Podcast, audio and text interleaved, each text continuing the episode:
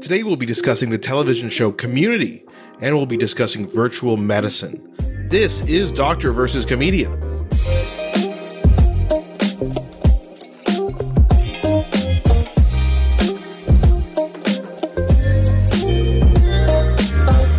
I'm Dr. Asif Doja, and this is the Doctor of Laughs, Not a real doctor. Ali Hassan. Every episode, I pick a topic for Ali from comedy and entertainment, and I question him about it. Then Ali picks a topic from medicine and health and grills me on that topic. Today, we will be debating the merits of the television show Community, and then we'll be debating the merits of virtual medicine. You excited about this episode there, Ali? Not as excited as you are, buddy. Your eyebrows have never gone so high up.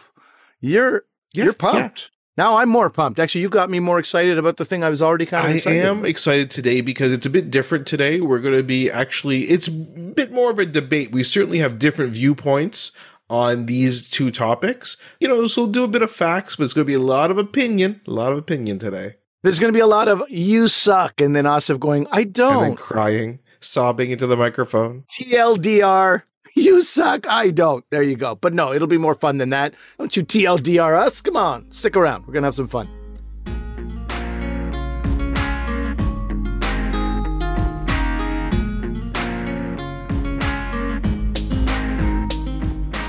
Okay, Ali, I wanted to talk to you about Community. This is a beloved show that aired on NBC several years ago. They just announced for Community that they're going to start filming a movie in June. And those of you who've seen the show know there's a recurrent catchphrase, six seasons in a movie that is uttered by Abed, one of the characters on it. So hmm. they did do six seasons. This is the movie. It's filming in June, apparently. Joel McHale has said that recently. on Jimmy Kimmel Live. That's right. And many fans quite excited. I, I can't help but think people were like, unless you've really been following, you know, I don't follow as closely as I could, I suppose, but I really thought, hey, six seasons is still pretty good. I didn't see a movie coming. I didn't see this as a as an option, but I'm happy. I'm happy. I'll see this. The reason why we're talking about it is um, I'm not a huge fan of Community. You suck. See, there we go. You're supposed to say I don't. We had a thing. Oh, we had a rhythm we were going to go into. Let me just start this conversation by saying that absolutely baffles me that that would be the case. And you watched this show. You, Yeah. You've given this show a chance. You didn't just watch like season four, No, episode two out seriously. of nowhere. You you started it from I the have beginning. given this show several chances. I've watched over 10 episodes total. And you're like, well, you haven't watched enough. Come on. I'm not watching that many, but I've watched No, several. I'm not. I'm not that guy. I'm not that guy to say that you haven't watched enough. I just want to make sure that you watched it in order, close to the time when it came out. You were part of the.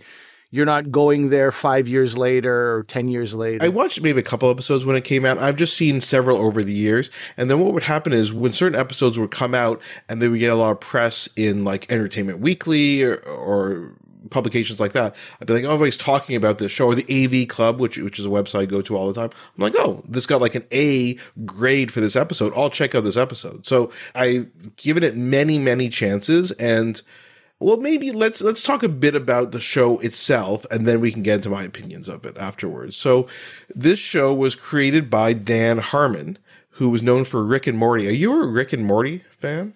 Man, I didn't know where to watch it. Everybody who I love and respect in the comedy world has nothing but great things, just huge accolades for Rick and Morty, but I didn't know where to get it. I'm not tech savvy and right now, you know, we have friends who are like creating like fake VPNs and fake you know internet addresses so they can watch anything and they're like, "Ugh, amateur." I the few times that I've downloaded things illegally, some pop up comes up and I'm like, I don't know how to answer this. What if I answer this wrong? Too much stress. So, from a legal, legitimate standpoint, I never knew how to watch Rick and Morty. I caught some of it, obviously, clips of it, probably, you know, YouTube clips. Love the vibe, love the energy of it. But, but the, the real answer, short answer is no. I have not watched Rick Yeah, I've Morty. probably only seen one episode as well, but I don't know which one's Rick and which one's Morty. Me neither. So I'm sure we'll get hate mail for that. So Dan Harmon, after Rick and Morty, then went and created Community. So do you know the story behind this? Like why he chose this particular setting and this kind of study group as as a focus? I don't remember how his life coincided with some of this, but it is semi autobiographical. Yeah, he was, I guess. Why was he in a community? He had college? a girlfriend. I think they were kind of on the rocks, and and so he enrolled in this Glendale Community College in northern Los Angeles. So he would take a Spanish class together with his girlfriend, and then that would help with their relationship. And during the course of that, he got into a study group and he became friends with all the people, even though they were vastly different and really had nothing in common other than the study group. And he kind of bonded with them, and then that's that was the impetus for this show. I do respect the taking the Spanish class and staying local. I mean, many people will tell you Dan Harmon is he the right type of genius for you? I don't know, but really like operates at a genius level, very, very bright at the very least. So, with many opportunities open to a guy like this, for him to stay at a community college for the sake of a relationship, I like it. On paper, that sounds exciting. Yeah. It's a good choice. Yeah. Of course, the relationship did not work out, but that's another story altogether. So the premise is that basically this guy Jeff Winger, he's a disbarred attorney because he's discovered that he didn't actually have a bachelor's degree, which he said he did. So he has to go back. A to, lawyer lied. exactly. So he had to go to community college, and that's when he meets this this group of people, and then hijinks ensue. Oh, I just caught the thing. Community is about Greendale, mm-hmm. and Dan Harmon actually Glendale, went to Glendale. Yeah. Wow, let's not stray too far at all from the real thing. I just picked up on that, that it's Greendale Community College in the show. One yeah. thing I found was interesting. I'm curious what you think about this. Dan Harmon is really is a showrunner of this show. He was actually kind of fired, I think, in season four, and then he was rehired afterwards. With the last season itself, uh, the season six came back on Yahoo Shorts or something like that, like a Yahoo streaming. You know, that was the final season. I don't know if I watched too many episodes from that season, but it sounds like a bit of a. He certainly has his own viewpoint about things. So, for example, you know, he had a script writers and he had a script room and and writers room, I guess I should say, and but he would rewrite all the scripts. Like after the writer said, okay, here's our final draft, he would just go through it again. I don't know. Is that common in these writers' rooms? I mean, I think there is probably a controlling aspect here that you're dealing with with Dan Harmon, where for sure, you know, if you're signing off on a script, you're going back through it and you're maybe making final changes as, you know, sort of executive on this. You're saying, well, I don't like that. I don't like this. I'll change this. Rewriting the entire script, I don't think is reasonable. I don't think that's what he was doing. But it would come back to him for tweaks and changes and rewrites of certain scenes or, yeah, interactions, dialogue, perhaps. I think that's relatively normal. I think what happens is because everybody was trying to find dirt on Dan Harmon, you'll find a lot more of these kind of things. Whereas that may be the case for, you know, a hundred different showrunners, but we just don't know about them because they are you know. Well, I want to ask you about that, which you just brought up in a second, but he also uses this story circle method of writing. And I know you've obviously written a book, you've been involved in writing on TV shows. So have you heard of this story circle? I'll, I'll, I'll link to it and I'll try and tweet it out as well. This, have you heard of this story circle? I have, I have. So I had these two sort of Bibles uh, when I first started writing because I had no real direction or training as I should I had I had no direction in life mm-hmm. in general. that's a different story. I had no no training to fall back on for writing and I was invited to write scripts with friends who had some ideas. And sometimes all you want is like, hey, we're both funny people. We get along. Let's write something. It's just, you know, you wish it, life could be that simple. Sometimes you're called into a room and you're paid well, but it's like the working environment is toxic or like very, very unpleasant. And it takes all the fun out of what you love to do. So sometimes, and it's happened a number of times with me, we're a couple of buddies. We like each other. We like each other's vibes. Let's write. So I needed two things to look into. And if anybody's interested in story writing, I think these are two good places to start. And much has been written about how they are incomplete or inadequate. All that is not written by new writers. All that is written by people with 10, 20, 30 years in the business. So you don't have to worry too much about the thoughts of, you know, broken, depressed white men in the business. Those are usually the ones upset with these formats. So for screenwriting in particular, the book called Save the Cat by Blake Snyder really sets up screenwriting in a great way. And for for sitcoms, and this is a dated reference definitely, but it's a book called Elephant Bucks. And Elephant Bucks was a it's an interesting name. It refers to the amount of money you'll make if you know how to write properly TV sitcoms in particular. It's written by Sheldon Bull. And I think Sheldon I don't remember exactly, you know, but his Newhart show and wrote for like Cheers, possibly, you know, big deal in the 80s, early 90s. So I, I imagine it's dated, but I feel like it's a great introduction to a framework, how sitcoms work, you know, and you learn some basic things about, for example, if you see a gun in Act One, that gun has to go off by Act Three. It just has to go off. But the gun is a metaphor for so Yeah, many things. I got it. It's not really just the gun, right? Yes, the gun also has to go off. But if you see some couple kiss in the first act, they have to sort of consummate or something has to happen more with them later. You can't just be like left wondering, what happened to that thing that suggested something and then the suggestion never turned into something? So you always have to be thinking about a dozen things like that as you're writing, but also the framework of what usually happens in Act One, what usually happens in Act Two. Having that knowledge and that background, I was interested when I heard about Dan Harmon's style here. And it's interesting. It's like if that's what works for him, it's great. Basically, you start with there's eight points of this wheel, and the wheel is obviously a circle. So they somebody's in a comfort zone. Your lead character is comfortable, but they want something. Then they enter an unfamiliar situation. Then they adapt to that situation. Then they get what they wanted. Then they pay a heavy price for getting what they wanted. Then they return back to their familiar uh, familiar situation, and then they have changed. It is good to have something like this. Either, I mean, a Dan Harmon doesn't need to put this on a wall. This can be just in his brain at all times. He created this system, but I find it good to have this kind of posted because sometimes you just start having fun with something and you forget no no no are we Yeah. following our model are we following so it's a good thing i don't think inherently there's anything wrong with this if it suits you Yeah. for your writing It keeps you on track. Yeah, I'll comment a bit about how I think Dan Harmon and his writing style contributes to me not liking the show as much, but I just want to get back to one thing you talked about. You said there was some controversy about Dan Harmon with regards to like allegations and Yeah, so I had actually I'm coming off as though I'm some kind of community super fan, but I'd actually stopped watching somewhere in the third season. Not because I didn't like it, just because, you know, life was happening and I just wasn't able to watch it as much. And our good buddy Q, a friend of both Asif's and I, he's the guy when I would go to his house after a busy day, if I was catering, whatever I was doing, go to his house. That was what we would do. He'd warm up some of his mom's food in the kitchen and we would watch, among other things, community episodes. So that was like a really, like a reminder. And I, I had some good laughs. Maybe it's Q's mom's cooking that makes me like community as much as I do too. You never know. Positive association.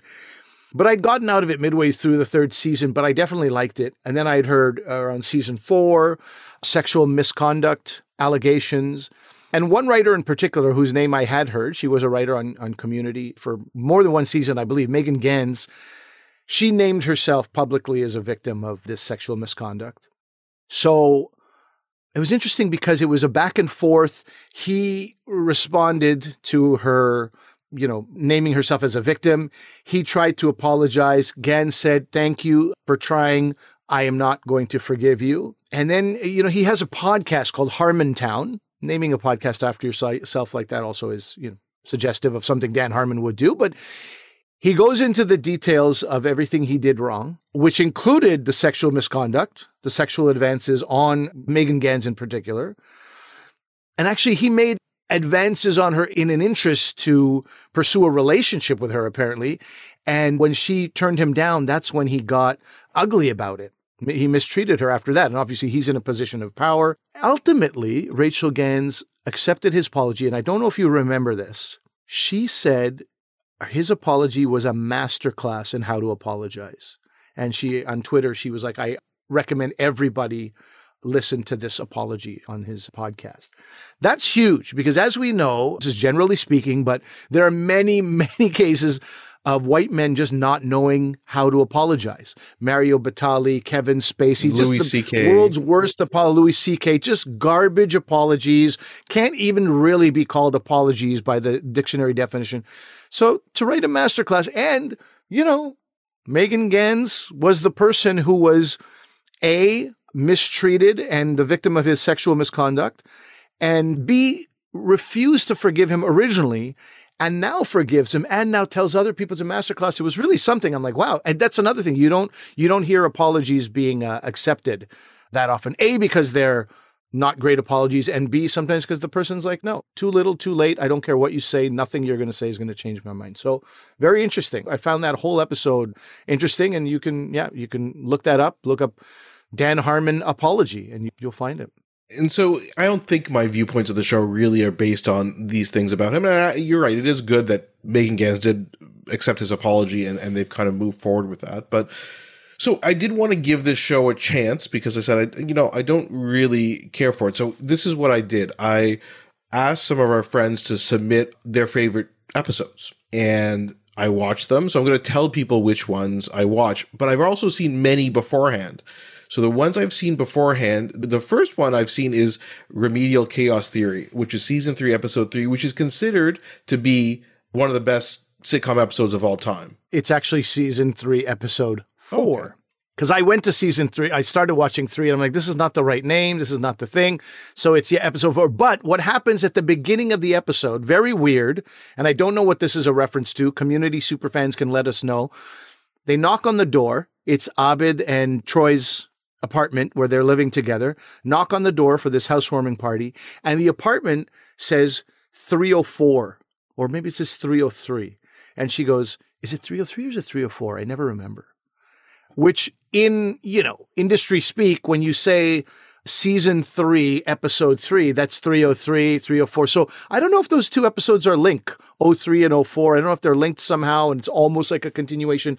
I didn't watch 03 for this. I watched 04. And in fact, I owe you a great thanks because I had the best morning, full of laughter, Asif, and watched a couple episodes in preparation. Well, th- this episode, Remedial Chaos Theory, it basically it's kind of like a multiverse type thing. So they're rolling a dice, and different multiverse kind of scenarios play out, and it's it's considered a very clever episode. I read someplace that Splitsider, this website, named it the best sitcom episode of all time, beating out the Simpsons episode Marge versus the Monorail which is how did you feel? How did insanity. you feel about that? Austin? I mean, Tell us how you so, felt. So. But okay, again, I'm trying to give this show the benefit of the doubt. So I, I, have seen that. So people are always like, "But you haven't seen this episode." No, I've seen every episode of Community that people say is amazing. So I've seen that one. I've seen Modern Warfare where they do the paintball. I've seen Abed's Uncontrollable Christmas where they do like the Christmas stop motion animation. Okay, I've seen that. I've seen Digital Estate Planning where they turn into 8 bit video game characters. I've seen Epidemiology where they turn it, it's a zombie invasion. Okay, so I've seen all those before I even got to this list of this is ones that people have to watch. So here's what I watched for this podcast. I watched critical film studies. This is one where it's about my dinner with Andre. That's kind of it's an homage to that and to Pulp Fiction. Season two, episode nineteen. Yes. Yeah. And of course, now maybe I wrote down these these episode uh, numbers wrong. So, Paradigms of Human Memory, which is a very clever episode, which is it's like a clip show. You know, on shows like Happy Days or whatever, they'd reminisce about old episodes to kind of fill up a, an episode with old clips. But this is a this is yeah. a clip episode, but none of these things had occurred before. So they're remembering, oh, remember we went to that Old West saloon? And that never occurred before in the history of the show, but they're flashing back to it. Very clever. Lots of work involved. I watched Basic Rocket Science, which is about like this. It's, a, it's like a Apollo 13 simulator that's actually made by KFC. It, it is quite clever as well. The Science of Illusion, which is about April Fool prank that Britta does early 21st century romanticisms, which is Abed and Troy kind of going after this librarian, and her story of dance, where they do a Sadie Hawkins dance, and then Britta wants to do a Sophie B. Hawkins dance because she kind of misunderstands everything. and Sophie B. Hawkins, the singer, appears. So I left out one that I that I watched, which is Basic Lupin Urology, which is season three. This is a Law and Order spoof, and basically they just start the show like it's a law and order episode. It is amazing. It is so good. It's probably the best episode of the show i've seen. I just loved every bit of it. Now do you know every title of every episode is supposed to be like a class you could take at community college right? So it says hmm. basic lupin urology. Do you know why it's called that no i don't know what lupin, lupin is means wolf of course it does lupin right. lupin in french who's the creator of law and order do you know Dick Wolf. And urology is the medical specialty involved with urinary tract. So I'm like, that is a very funny uh, title as well. So basically I watched all these. Okay, so now nobody can say, "Oh, you haven't seen the best episodes." I've seen like many episodes. So what is my problem with the show? I actually think the show is very clever, and I smirk a lot during these episodes, but I don't laugh out loud very much. I do sometimes, but not that much. And so it's just a clever show. I think, and sometimes I feel, and I think it may be Dan Harmon. I think he writes in a way that is like, look how smart I am. Look how clever I am. And he is clever. He is a smart guy, but I shouldn't be thinking you're trying to show how clever you are. And it's, exemplified by Abed's character. Abed is this character played by Danny Pudi, who's always commenting on the fact that they're in a sitcom. Like, oh, we're doing this. It's a clip show. It's this. And I just don't find that, like, so what? That's not great. You've done that. I just don't get it. There's an episode where he's like, it's a bottle episode. It's a bottle episode. A bottle episode is a episode of, of TV where it's contained in one specific location and the characters stay there all the time. Traditionally done to save money because they only need one set and they can kind of get all the filming done very quickly. A famous bottle episode is The Fly in Breaking Bad from several years ago. But Asif, if he was trying to show you how brilliant he, he is, Dan Harmon, would he lay it out there and spell it out through Danny Pudi's character every single episode? It's a bottle. You know what about everyone can look up what a bottle. Is. That's fine for me, it's just like some writer was like, would it be funny if Abed every episode, because of his mm-hmm. Asperger's or whatever mm-hmm. he's diagnosed with, constantly just has to call out everything as because he's so brutally honest about everything. He basically borderline sociopathic, lacks empathy, just tells people everything that's happening, everything mm-hmm. he sees, mm-hmm. comments on it, tells how he feels about the people doesn't really understand emotion. Would it be funny if he just constantly talked mm-hmm. about the show mm-hmm. too? Like, yeah. it's this, it's okay. this, when everyone else would be like, dude, don't tell the. That's not a show of brilliance. If anything, if you were truly brilliant, you'd be like, I'm not going to spoon feed these idiot viewers. They're going to have to figure it that out. That we're doing a bottle episode. Bottle yeah, episode. that's why yeah. I don't like the show because it does stuff like this. And it's like, you're right. There's a more clever way to do it. Uh, similarly, the other big problem I have with the show. What? I thought you were like, it's too clever. I thought no, you were like Dan no, no, no, no, not to show me clever. how clever he is. It's look how clever I am. That's the problem. Anyone who's doing that, and I'm thinking, oh, you're trying to show me how clever you are, it takes me out of it. Like I just don't like that. But you felt this way about the show before you knew about Dan yeah, Harmon, or yeah. did you already know no, about Dan Harmon as soon as you started no, no, watching? No. And that's why I'm like, uh, now that I see that he has his hands in every single script and rewrites them, I can see why. There's a very specific flavor to it. And I'm just guessing it's because of Dan Harmon. Maybe it's not. Maybe just the show, like the way it's written, the way it's filmed. The other thing about it is I don't think the show capitalized on some of the actors as well as it should. And I think the scripts, again, are written in a certain voice that like, is Danny Pudi a, not a good actor or is he just playing this I don't know playing this character that I find a bit bland. And Donald Glover is a great example. I mean he is an amazing writer an amazing actor. I just didn't really see it in this show. I don't know. I mean that is 2020 hindsight yeah, that is sure. like the benefit of knowing who Donald Glover is now for all we know, Donald Glover wasn't a great actor then. These are all people, with the exception of Joel McHale and Chevy Chase, obviously. They're at the beginning of their careers, most of these people. And they are, I mean, Alison Brie, for God's sake, phenomenal. Yeah, she's amazing. And yeah, you're right. Maybe that's true. Like, look at, for example, uh, Law and Order, the uh, basic lupine urology episode. They bring Michael Ironside yeah. and Michael K. Williams yeah. in, who are phenomenal actors. Rest in peace, Michael K. Williams. They kind of like dumb their craft down a little bit and kind of become the butt of their own jokes a little bit. You know, when Michael K. Williams is telling My- Michael Ironside, like, there's two places where a man has a code in military and in prison. And I was in prison. Mm. He becomes yeah, Omar. Yeah. No, he becomes was, Omar. He's making fun of himself. It's fantastic. Those are people who have achieved something and come down. These are people on the come up. Look, I don't want to make this about me. I get some, I'm very grateful for getting some emails about this show, sort of. Oh, Ali, you were great, even though you had a very small role. That was great what you did. I don't think I could have done that 10 years ago. I didn't have the sure. confidence. I didn't have the life experience. I didn't. So who knows what Donald Glover or any of them were capable of. So the acting okay. thing, I'm not okay, sure if that's fair enough. So just two more things to mention. By the way, Chevy Chase left the show.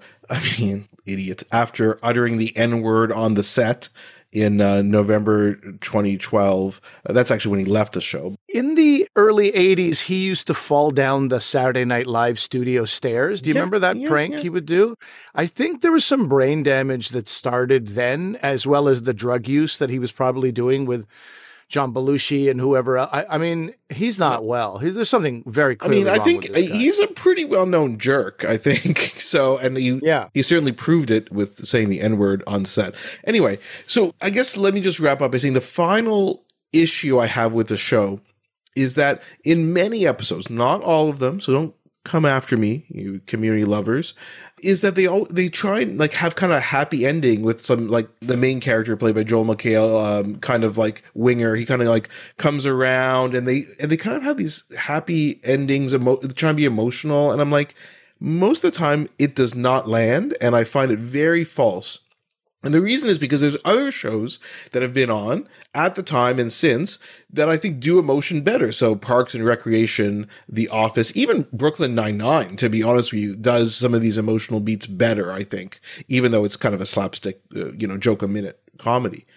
Whereas community, I just felt it was very unearned, and it doesn't it doesn't jive with the rest of the craziness that goes on, and the way Pierce is so insensitive to people, and Abed has this kind of what what I don't know if it's like you said sociopathic Asperger's type personality. It just doesn't gel. I think they're trying to do too much at once. I don't think it works, and it reminds me of like these guys are kind of jerks a lot of the time in the show, or they make fun of each other, and it reminds me of Seinfeld. And the Seinfeld, the rule I believe in in the writers' room was that Jerry Seinfeld and Larry David says no hugging, no learning. So you remain jerks through the end and just follow through on that. And I thought, I just thought Community, it did not work for me. I thought they were trying for too much that, that didn't work. And in fact, it's proven by my two favorite characters on the show. My two favorite characters are none of the main cast. It's the Dean, played by Jim Rash, who is hilarious. He's a great writer. You know, he won an Academy Award for writing The Descendants, that movie with George Clooney. And Ken Jeong's character of Chang. Like, those guys I find the funniest. I laugh out loud with them the most, but it's because they're so absurd. It's almost like they get it. They get that they're supposed to be playing this super absurd, heightened reality. And of course, those characters don't gel with the sappy endings that they often have. So that's basically it. I love the idea that in the writing room at Seinfeld, no hugging, no what? No, No learning. hugging, they don't no learn learning. from their I love that instead of a Dan Harmon story circle, that's all that need to be on the board. and so this is it. That's what it goes back to the story circle, where if you go to Dan Harmon's story circle, you have to have change. You return to your familiar situation and change. Uh, Jeff Winger's changed. He hasn't changed. Like I know he changes from the first episode where he's like a total lawyer douchebag, but I don't know. I don't see it. I think he tries to fit everything into this circle. I don't think it works all the time. So that's why I do. I think I just don't like Dan Harmon's writing. I think this is the issue here. You have a Dan Harmon issue because in no other case are you watching a sitcom and then cross referencing it with the showrunner creator's story writing style. Yes and no. I think what happened was I had some problems with the show, and then I had to really think in preparation for this episode about why I don't like it. And this is what I've come up with. Maybe I'm wrong. Maybe it has nothing to do with Dan Harmon. Maybe you can be like us if he wasn't involved barely in a lot of these episodes you're talking about. Okay, that's fine. But I'm trying to put it all together. This is like my theory of why I don't like it. Because sometimes I watch and read uh, some stuff by this guy, film critic Hulk, who's like this film critic who used to write in the style of Hulk, like all caps and saying me like this. Anyway, he's a great writer. And he says there's things called these tangible details where people kind of, they lock onto tan- these details that they think are, what's the matter? Is he writing about tangible details as the yeah, Hulk? he is like such a brilliant writer, but he writes in all caps. Like it's just, it's a crazy thing. me no like me no like tangible Basically, he he'll pull out something. A famous one is from Spider-Man Three with Tobey Maguire, where he goes all emo and he like dances and like plays piano, and he just you know he becomes emo because he has this Venom symbiote inside him. And people are like, "Yeah, that movie sucks because of emo Tobey Maguire," and he's like, "That's not the reason the movie sucks, but you're glomming onto that tangible detail." To try and explain away what's going on. So you have to go deeper than that. So I'm trying to go deeper. Maybe I just don't like the show. It's not I don't like it. It's clever. It's a good show. It's well made. Like I, I don't want to come off as too negative. It is a very good show. It's well made. I just don't find that funny. And in the end, a comedy has to be funny. Well, here's the thing. This is what I'm reminded of, right? I like cake. I don't have a huge sweet tooth, but I like cake. I like cheese quite a bit, and I hate cheesecake. And people are always like, no, no, no. Have you been to the Snowdon Deli in Montreal? You got to try their strawberry cheese. Yeah, I've been everywhere. Okay. I've been everywhere. So now I'm Asif Doja. I'm like, I've done it all. I've seen it. I've put in my effort. I've had mango cheesecake. I've had chocolate cheesecake. I've had it, you know, low fat, high fat. I've had it all. Just don't like cheesecake. However, the difference is when I'm talking about cheesecakes that I've had, I'm not giggling with glee. If our listeners go back 15 minutes and listen to you talking about Herstory of Dance, the Sophie B. Hawkins episode, you were giggling and shaking with how much you remembered how funny it was. So I don't know, man. I think you think of clever ideas, but I think it's still having a positive effect on you in some way. Law and Order episode is absolutely phenomenal. The remedial chaos, I like it they've set it up too high, which also happened with strawberry cheesecake, by the way. They the expectations were way too high that this thing was going to blow me away. Now they're comparing it to, you know, the best Simpsons episode of all time. You're not going to be into that. But I don't know. I watched this morning and I laughed out loud multiple times. I also feel like there's something else I watched this morning. There's a scene in Arrested Development. All right, for a variety of reasons, just thinking about certain things. I was like, let me look up that scene. It's a three minute scene and it's Will Arnett's character, Gob, talking, you know, he got married and he doesn't remember. And he meets his real life wife, actually, Amy Poehler at the time, and they get married. And he's like pretending like it's going to be fine. And then Jason Bateman, Michael Bluth, comes up to him and goes, What's her name, Gob? Quickly. He goes, Crindy. Name's not Crindy, Gob. He looks at this paper that's come in. He's being sued. He goes, Saul Zaentsman. Ah, that's the lawyer's name. He can't remember his wife's name, who he married. In the three minutes, the amount of things that happen, the amount of comedy they cram in, that's the tone, that's the pace. I just feel like Community was one of those shows. Cram in a ton of things, not as cleverly as you Arrested. just insulted Arrested Development by that. I was like, no, you spent three it's minutes. An intention. You spent three it's minutes. An intention. You spent three minutes talking about a different show. I mean, because I'm just thinking about that scene from Arrested Development. It's so good, and of course, it's clever. The writers on Arrested Development were amazing. They're not hammering you over the head with how clever they're trying to be and bringing it back like that's true. It doesn't feel like that. Lamp, I mean, I don't yeah, feel they call it lamp shading, right? Like calling attention to what's going on and the tropes that you're doing. I don't know. I think you made my point by talking about a different sitcom. Yes. No, no, I think there's end section, dude. It's about pacing. you, you wish end section. He's going to edit this out later like a jerk. I'm talking about the intention of a show to cram certain like you know it doesn't move at that like a sitcom on a scene stage, mm-hmm. right? Like a three cam. Uh. It doesn't move like that. It moves very fast. I think they just want to move fast. So it's a pacing thing. They try to cram a bunch of things. You have all these characters with a hundred different places to go. And as you say, they still have to have some authenticity to them. So the the people on the edge, you know, the meth guy, I can't remember his name, the principal, the Spanish teacher, these guys are all really wild men, angry Spanish teacher who will cut your throat if you don't learn Spanish and stuff. There's no authenticity to them, as you say, so they can't be part of these moments that are trying to be genuine. But you also have people who are borderline psychopaths and sociopaths. So how genuine can it all get? Well, okay, I'm gonna like I we don't want to keep on going. Given the world they've created, uh, I don't know. If you look at Arrested Development, actually, they used to be a bit more touchy feely at the beginning. Remember the whole story with Marta? No touching. No touching with Marta in the first season. Sure. And they even played like John Hiatt's Cry Love at the beginning about, and then maybe Gob and Michael will reconcile. And they quickly realized that's not what this sitcom is about. And they moved away from that. Similarly, a joke a minute sitcom is like 30 Rock. It's jokes constantly coming at you. And they don't try to do the same thing that that community does. So you gave two very good examples. Oh, I, well, I, actually, I gave 30 Rock, but I just gave two very good examples of shows, of shows that realize that this is not the way to it, they don't mesh together and community never realized that. So now end of story end section telemedicine.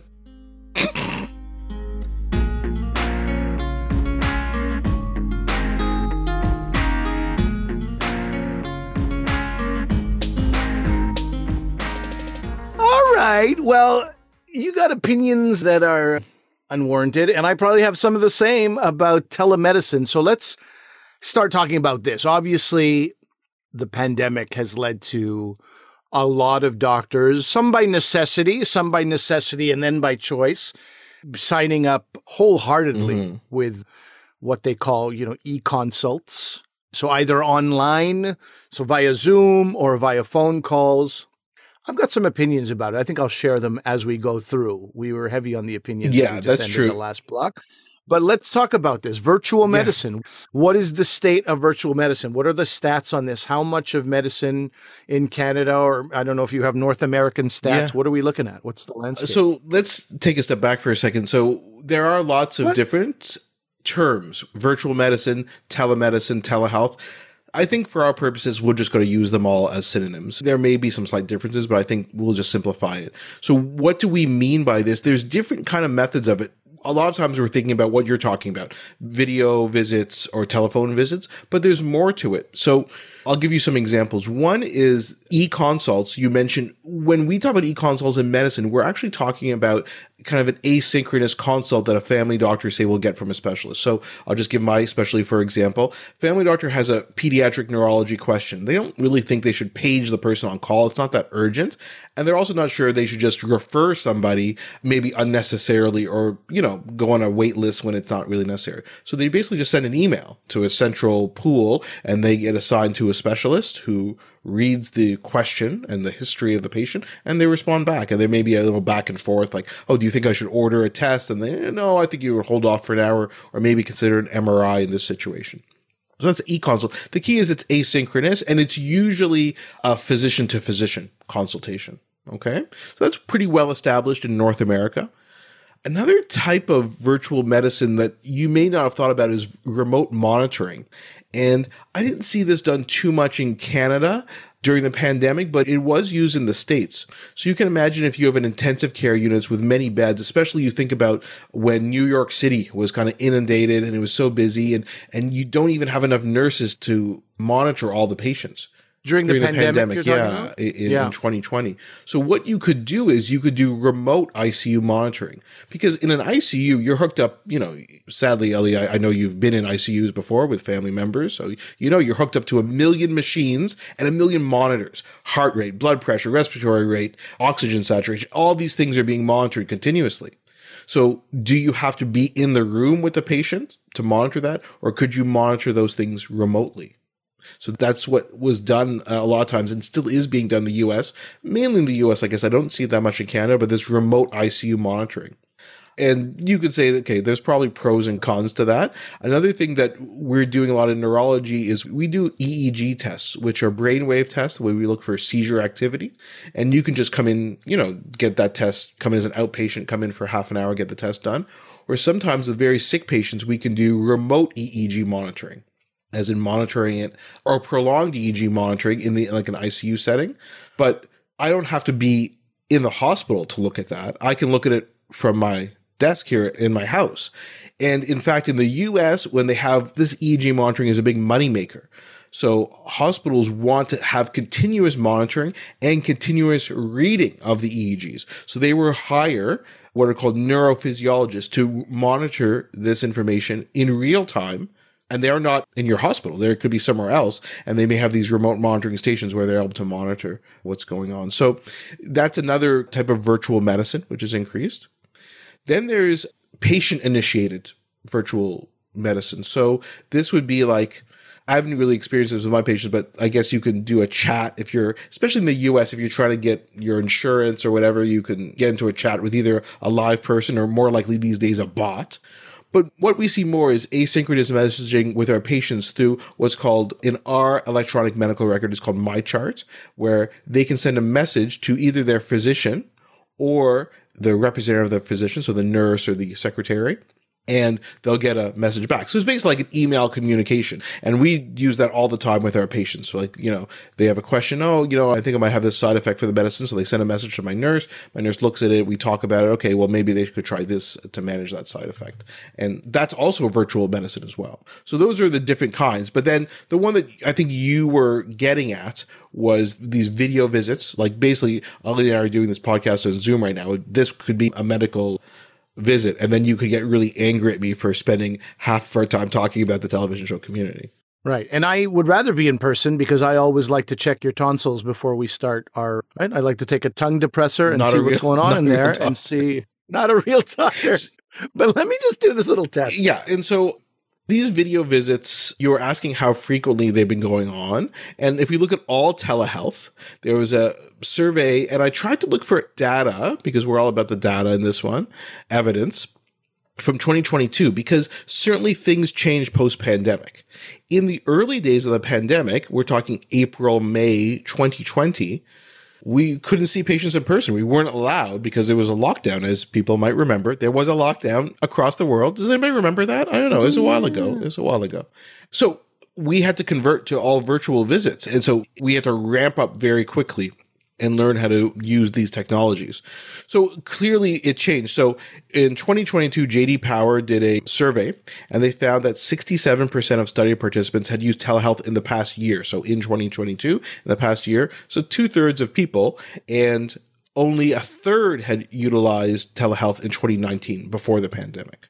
So quite a big increase those who received telehealth services, 94% said they would definitely or probably use telehealth in the future. And when they were asked about the reasons why they liked it, 61% said that the main reason was they liked it was for convenience, quick service, and easier access to health information. So it's definitely being used a lot more right now. And, you know, there are pros and cons to telemedicine. So I don't know. Do you want to talk about the pros first or the cons first? I'm sure you have your own thoughts, as you said, on it. Let me tell you where my lens sits. I was, during the pandemic, to, you know, the pandemic giveth and it taketh, as I always say. What it gave me was the opportunity to do a fair amount of work. Ontario, the province we live in, film and production ramped up here. They were very, very strict COVID protocols, COVID testing, etc. So I was testing two to three times a week. I was on a number of different projects, some of them pretty steady work over the span of like three months, some of them a month, then just one episode, but over a couple weeks. I did a lot of COVID testing, and I was going to this particular clinic where they would test, and those results were sent to wherever, a lab, or they did them in the back there. And within a few hours, I could see if I was negative, and then I could report to work the next day. Now, what happened was this clinic, I mean, clinic may be too a strong word, this little sort of health center would do this with the help of these. It was always women for whatever reason. They were not nurses, but they were people who put a swab in your nose and then asks you a few questions, and then, you know, Bob's your uncle, you're off.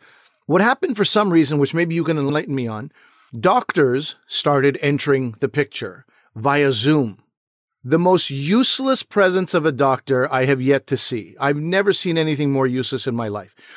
We would have to wait sometimes. We're like, okay, this used to take a total of a minute. Now I'm waiting for this. Now we have to get this doctor here. So then the doctor would come on on Zoom and be like, Hi, Ali. So your name is Ali Hassan. I'm like, Yeah, just like I just told this person who is here live with me. That's my name and you are getting this COVID test for work. Yeah, just like I told this person just now. That's what I'm doing. And any symptoms any of anything? Nope. Just like I just told this person right here. Nothing. Great. I didn't sound as rude as that, but in my head I was like, "What are you doing here?" And then there came a point where I would just ask this, you know, health this person who was helping me live. I'm like, "What is that? Why do we need that doctor?" And they would just shrug their head, shoulders and be, "I don't know." So you have doctors butting in where they're not needed. And then when they're needed, for example, with my mom, I don't want to get too dark here in the podcast, but my mom was a woman who trusted the medical system through and through. Anything's happening with her, she doesn't feel right. She would say, I'm going to go see Dr. Sangani. I'm going to go see Dr. Rao. And she always went opposite of my father. A father was more like, can't trust these doctors. Every time you go to them, they find mm-hmm. something wrong with you. Yeah, dad, that's the doctor's fault. You know, and then my mother would be like, no, I'm not, something's wrong with my breathing. I'm just going to go check, check it out. Meanwhile, my mother during the pandemic gets diagnosed with stage four cancer. That would not have happened mm-hmm, with my mm-hmm. mother. That just would not have happened. My mother would have been stage one, stage two diagnosis had she been able to see her doctor. Doctors just not available and overrun as well, right? It's a pandemic. A lot of people having a lot of concerns, a lot of people coming thinking they might have COVID. There was a whole thing like, don't come to the hospital. But no one could see my mother. If anyone had seen the various sort of like lumps forming on her chest and all that, they would have been, this is serious. Meanwhile, my mom was like, oh, I put a hot water bottle on it and the compress helped and it went down, not realizing these are like, you know, tumors mm-hmm. in her mm-hmm. body. And then she died. She never even met her cancer doctor. It was all on. T- she never met him. Wow. That was her cancer doctor. When she died, never heard from him again. Just another death in his list of people who've died. It was really like deeply unsatisfactory medical care. So that is what it is. But today, now in 2023, if I hear doctors say that they're like, oh, yeah, virtual care is just as good as regular care, and I, I love doing virtual care, just watch what you say because one day when you're mm-hmm. replaced with an AI, people are not going to have a lot of sympathy for you. When doctors are homeless and on the street, that's going to be your fault. Don't say things like that out loud that you think it's just as good because it just simply isn't. That's a really good point. AI, we should probably do a whole other episode on AI use. We will. Oh, that's But- coming. That's coming. That's rich. rich stuff. fertile Yeah, ground. but yeah, you're right. Because if you're saying, well, I don't need to see you in person, then you're like, yeah, so then do I need to actually A, see a doctor, or why do I need to see you? Why can't we see a doctor in a different country who charges less money to, say, our government or in the US? And already this happens with something called teleradiology. So teleradiology is because this is for radiologists who read x-rays, CT scans, MRIs, right? They don't need to be with you in the room. They are remote in general, right? They could read the scan from their home, they could read it from wherever.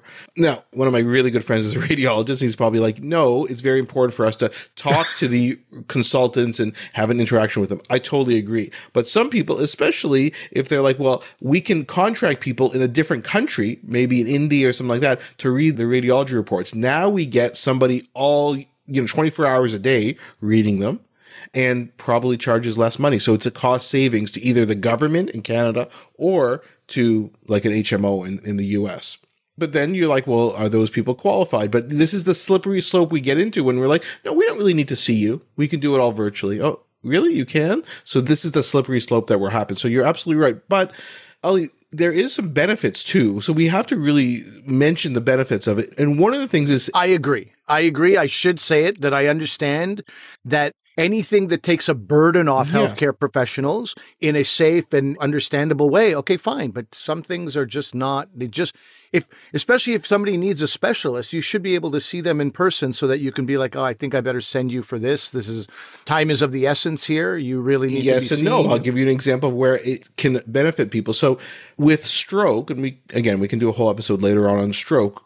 Time is of the essence in stroke because we now have medicines that can get rid of the clot. Either they like disintegrate the clot or we can retrieve the clot and take it out. There's many different ways to do this. These are above and beyond blood thinners. These are Yeah, different yeah. things altogether. the medicines used called thrombolytics, which kind of, like I said, dissolve or disintegrate the clot. And now we have mechanisms where you can just go in with a wire and take the clot out physically, like it's called clot retrieval.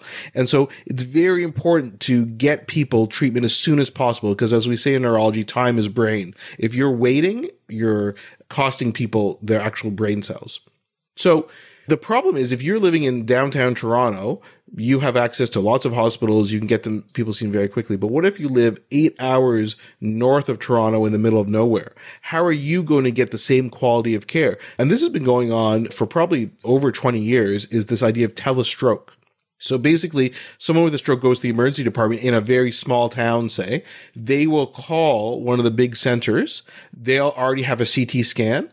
They'll go over the examination of the patient with the neurologist who's on the other end, and they'll look at the CT scan and they'll say, I think you should give them this treatment or not. You should sh- ship them down here. They'll give advice on that. And when you look at that, these telestroke models of care have been shown to be safe, effective, and improving getting people this thrombolysis, the clot busting drugs, reducing hospital stay, reducing mortality, and reducing disability. So it works, it helps people. So one idea of telemedicine is it helps people who live in remote areas, so rural areas, it helps them have the same privileges as urban people in terms of seeing But specialists. in the, in that scenario that you just outlined, that person is still going to see a doctor. Absolutely. The telepart is between the small town and the big this guy's city, smart, right? guys. This guy is smart. You're absolutely right. I decided I'd listen today. You know what I mean? They're seeing a physical doctor. Exactly. Okay. So you're absolutely right. But a couple other good things about it is there's a reduced risk of infection, right? That was a big thing in COVID. That's why we had to do it. So that's important. And there's also you cannot underestimate convenience. I'll just be honest with you guys. Telemedicine, virtual medicine is not going away ever because of its convenience to patients. Sometimes I need to see my family doctor in person. Sometimes he just needs to call me and say, Hey, I got the blood results. Looks pretty good. I'm going to send you for a repeat blood test in six months. That's it. Do I need to drive? Yeah. Why would you want to drive? Then park, pay for parking, and then people come see me. They have to wait, and then there's a delay, and, the, and kids take time off school, parents take time off work. I mean, or I could just do a Zoom call with my patient at school, parents at work, the other parents also at work. Let's talk about it. Okay, we're done in 15 minutes. They're happy. The head of parking at your hospital That's is very right. upset with That's you right, right. now. That's for sure. we, You're we should probably do a whole bro. talk about parking. Parking is a huge Oh, money man. maker in hospitals in Canada. Yeah. Well, telehealth's going to get in the way of Yeah. that. But anyway, And there is Good the news. potential for cost savings with telemedicine, not just in terms of the things we talked about. There's a very interesting article for you business minded types. You know, Ali has an MBA as he, you don't actually ever brag about that, but he does have an MBA. There's an article, that's because I barely, barely got it. There's really nothing to brag about. there's an article in Harvard Business Review where they talk about how cost savings could be improved, clinical care could be improved, access to care could be improved by just looking at various opportunities. So basically, they're saying telemedicine can reduce trips to the ER. It can reverse the chronic disease crisis of things like diabetes, obesity, heart disease, hypertension, because you can see people more frequently through telemedicine. Uh, the address that you can address disparities, rural versus urban, and you can see specialists and experts faster. So this all makes sense. And I think those are the advantages. And I think patients want virtual medicine. That was evidenced by that JD Power survey. People like it. They want it. They want to be able to contact their doctors quickly. And if it results in you being able to see patients more effectively and efficiently, then it makes sense. Well, I don't underestimate the times when it will be convenient for patients. What are doctors saying? Also loving it in general? I think some of them do, but you know, as always, there can be too much of a good thing. I think when you have stories, and I do have stories, just like you said, of people who've never seen their doctor, it's only been telemedicine or virtual, never laid a hand on them. And it's family doctors and specialists. a hand on them might not be the best choice of words. Yes, sorry, Uh, sorry. it sounds like you're beating the crap out of your patients, but yes. That's not really acceptable. You know, I, people who go see a cardiologist, I'm like, oh, how was the cardiologist appointment? Did they check your blood pressure like I did today? Well, no, it was a purely telephone appointment. I'm like, but you have to examine your heart. Like that is part of the consultation. You know, so I think there are talking about. extremes of this. There's a couple other things to mention too. I'll get back to maybe what doctors think about in a second.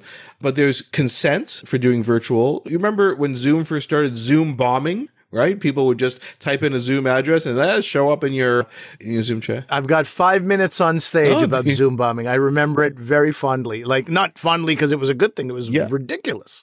It doesn't make any sense that Zoom succeeded. So you have to that. consent people to be like, you know, we are like for us, we use a healthcare version of Zoom, which is supposed to be more secure, but you still have to tell people, like consent people to doing that.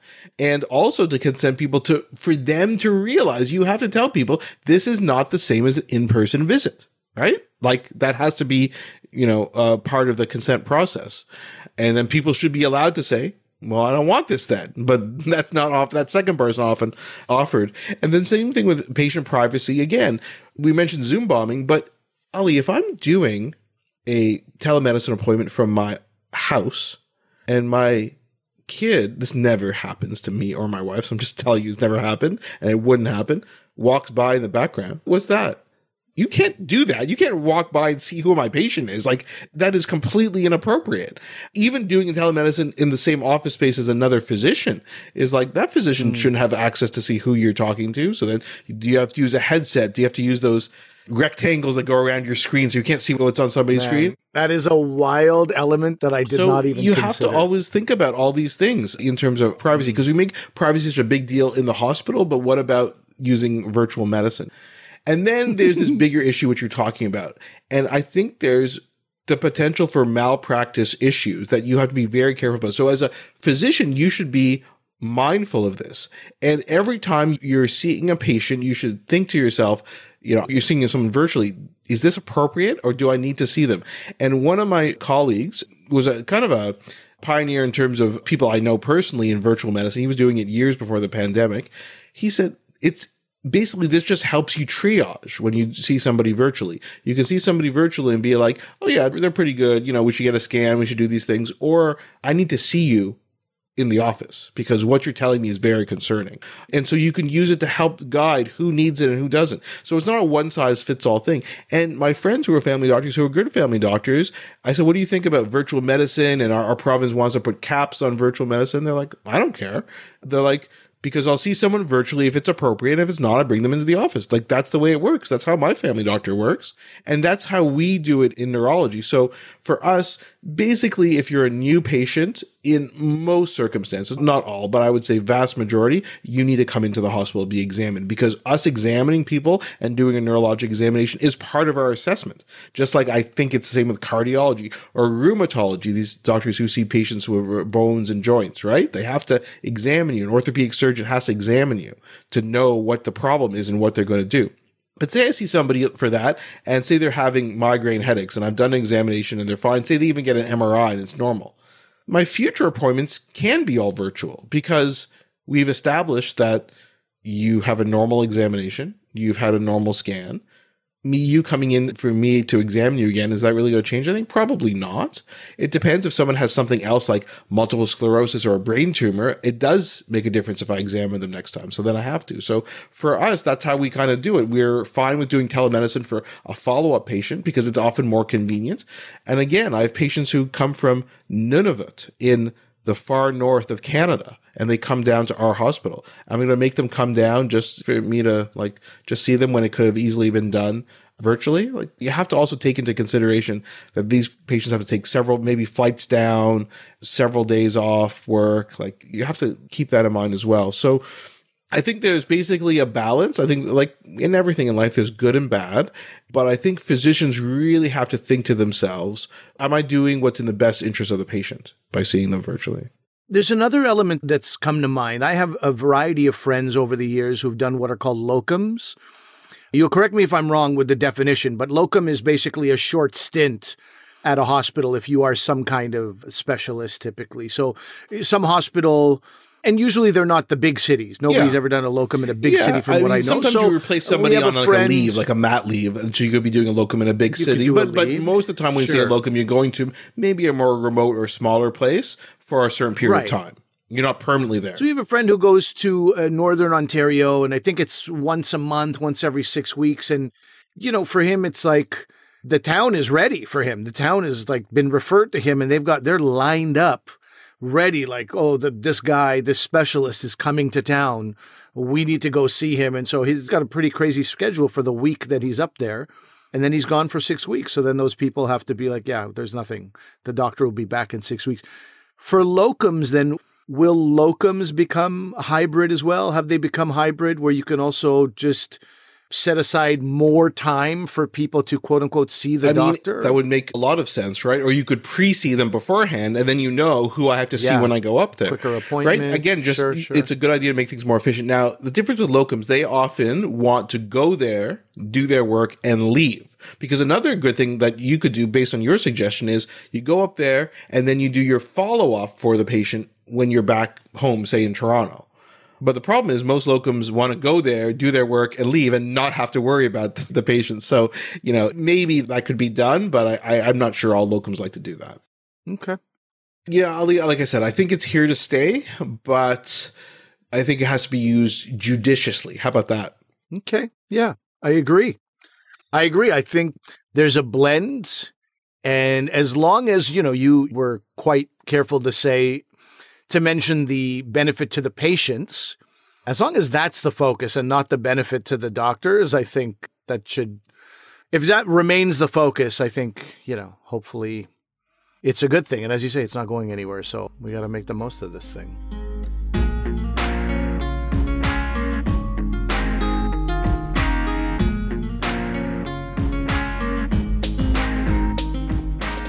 So that's our show for today. Let us know what you guys thought. A lot of arguing in the first half. The second half, we were a bit more conciliatory.